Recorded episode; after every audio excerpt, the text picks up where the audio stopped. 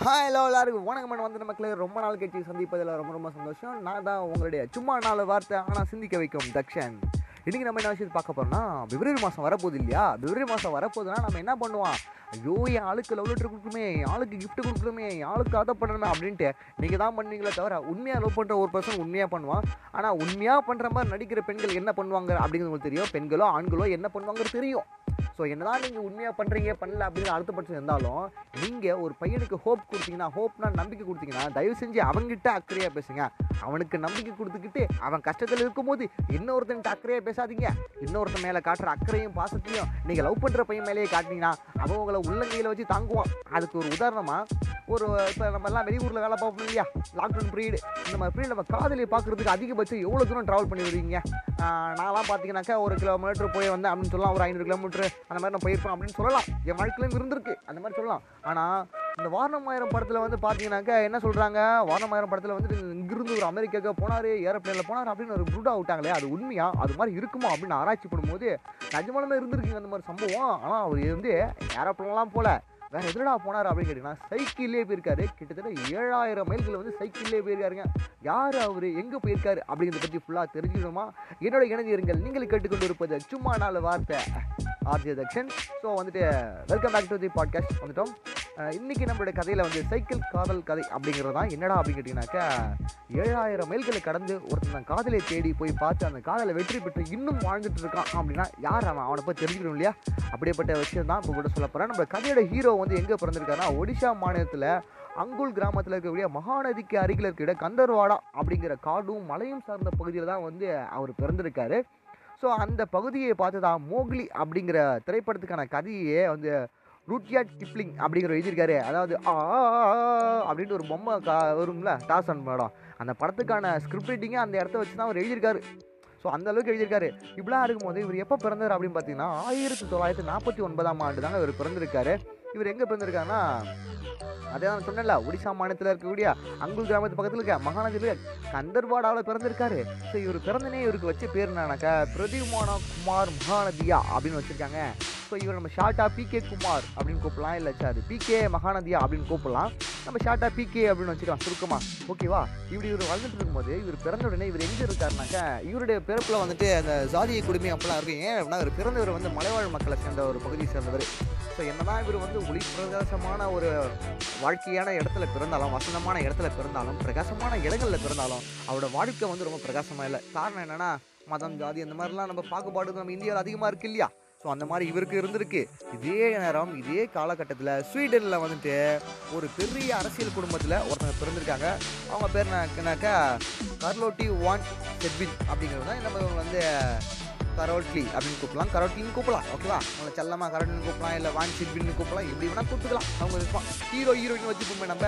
So நம்ம hero என்ன பண்ணுறாருன்னா ஹீரோ பிறந்தவொடனே அவங்க அம்மா என்ன பண்ணுறாங்க அவங்க இருக்கிற ஒரு ஜோசியரை வச்சு இந்த மாதிரி வந்து இவர் எதிர்காலம் சொல்லுங்க. இவர் எதிர்காலம் எப்படி இருக்கு சொல்லுங்க அப்படின்னு சொல்றாங்க. அப்போ அப்படி பார்த்து குறி சொல்லும்போது இந்த பையனோட வாழ்க்கை வந்துட்டு வர்ணங்கள் அதாவது கலர்களை வச்சு தான் இவங்க வாழ்க்கை அமையும்.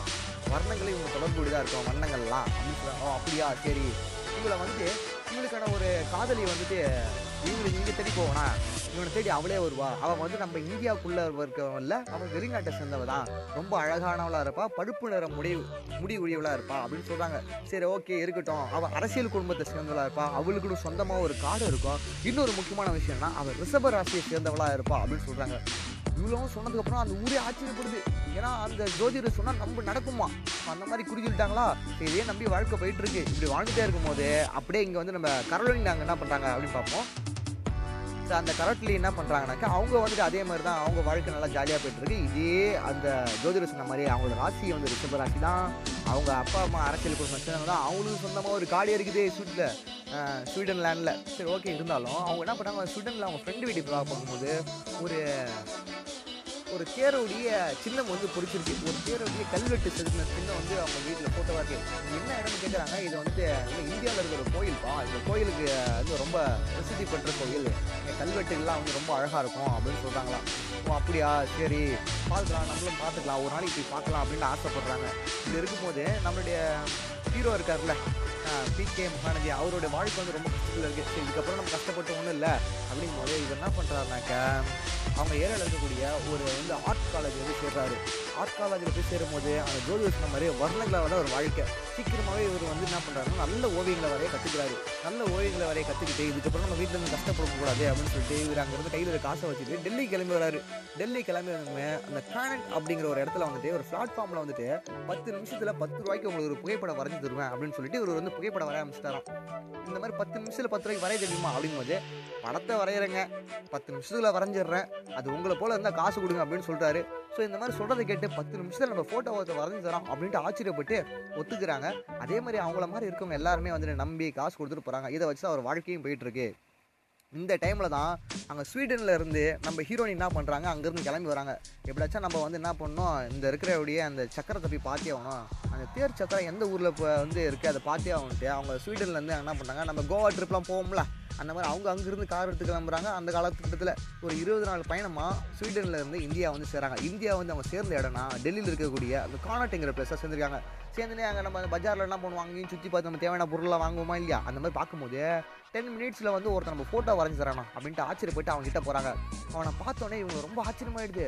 நம்ம ஆளுக்கு வரைய வந்து பிகேக்கு வர ரொம்ப அப்படியே பதட்டமாகுது. கையெல்லாம் நடுங்குது. சாயங்கால டைமில் வந்துனேன் கையில் எடுங்கி அப்படியே வரைகிறாரு இந்த மாதிரி வரைஞ்சா என்ன ஆகும்? அசிங்கமாகுமா இல்லையா? அந்த மாதிரி அசிங்கமாக தான் ஆயிடுச்சு. அதை கொடுத்தோன்னே அவங்க என்னண்ணா இது? என்ன மாதிரி இல்லையே? அப்படிங்கிறாங்க. இல்லைங்க இப்போ நைட் டைம் எனக்கு பதட்டம் ஆயிடுச்சு நீங்கள் நாளைக்கு வாங்க உங்களுக்கு வரைஞ்சி தரேன் அப்படிங்கிறாங்க. நாளைக்கு அவங்க வர மாட்டாங்க தான் நீங்களாம் நினச்சிட்டு இருப்பீங்க.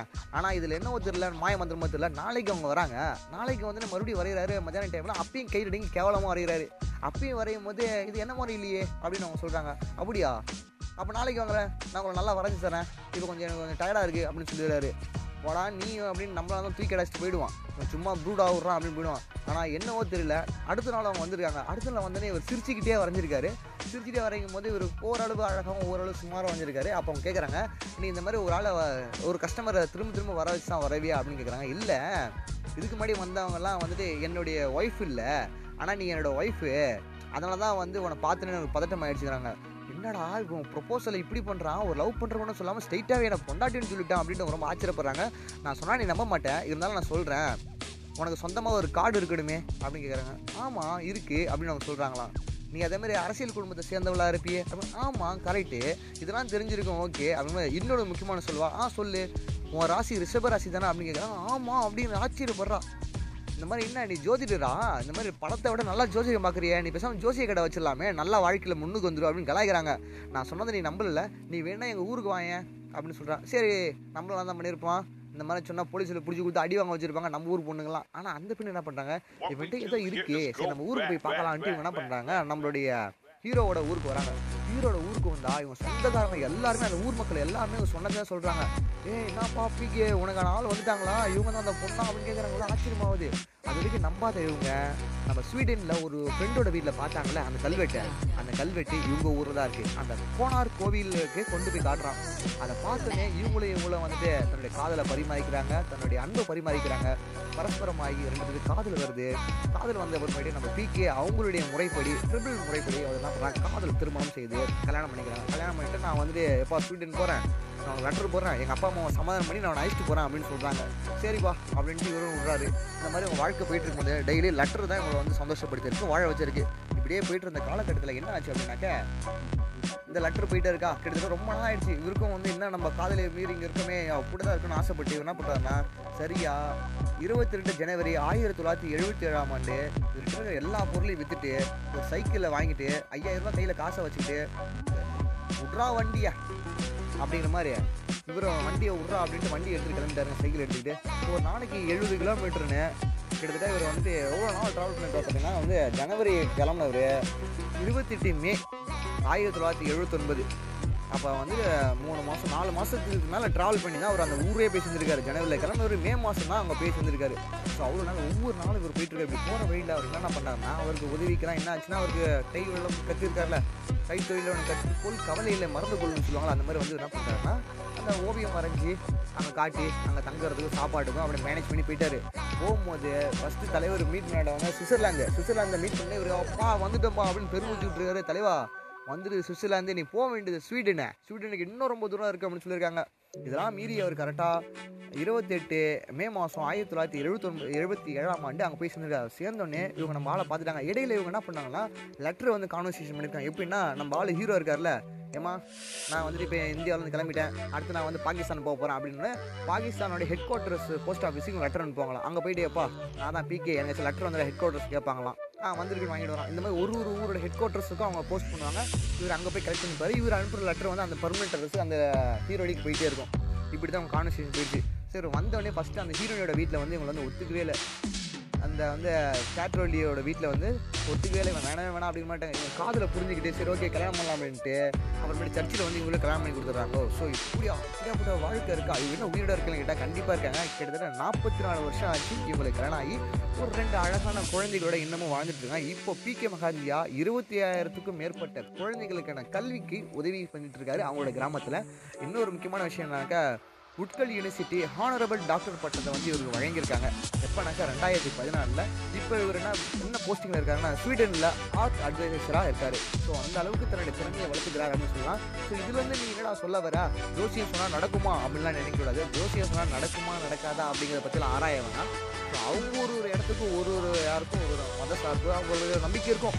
இவர் அந்த நம்பிக்கையை வச்சு தான் நம்பிக்கை எண்ணம் போல் வாழ்க்கைன்னு சொல்லுவாங்களே ஸோ நம்பிக்கை வச்சு வாழ்ந்திருக்காரு. தன் காதலிக்காக ஏழாயிரம் கிலோமீட்டர் சைக்கிளில் பயணிச்சார் பார்த்தீங்களா அந்த மாதிரி உண்மையான காதலையும் காதலும் நம்ம எங்கேயுமே பார்க்க முடியாது அப்படிங்கிறது ஒரு சின்ன உதாரணம் தான் சொல்கிறேன் ஆனால் இந்த காலத்துலாம் வந்துட்டு எப்பா ஏழாயிரம் மைல் தாண்டிலாம் போக மாட்டாங்க. ஏழாயிரம் பேரை வேணால் லவ் பண்ணுவாங்க. அந்த மாதிரி இருக்குது காதல் சூழ்நிலை இருக்குது நான் எல்லா பெண்களையும் எல்லா ஆண்களையும் சொல்ல ஒரு சிலர் ஏமாத்துறாங்க ஒரு சிலர் உண்மையாக பண்ணுறாங்க அந்த உண்மையாக பண்ணுற ஒரு சிலரை கூட இந்த ஏமாத்துறவங்களெல்லாம் நம்ம வந்து தட்டி கழிச்சு தான் போயிட்டுருக்கோம். ஸோ அந்த மாதிரி எதுவுமே இல்லாமல் உண்மையாக லவ் பண்ணுங்கள் உண்மையாக வந்து ஆறுதல் சொல்லுங்கள் நீங்கள் ஒருத்தனுக்கு உண்மையாக லவ் பண்ணால் அவனை மட்டும் நம்புங்க. எல்லாருக்குமே எல்லா காலத்துலையும் நம்ம நிறைய பேர் சைட் அடிக்கணும் அப்படி இப்படின்னு தோணும் தான்.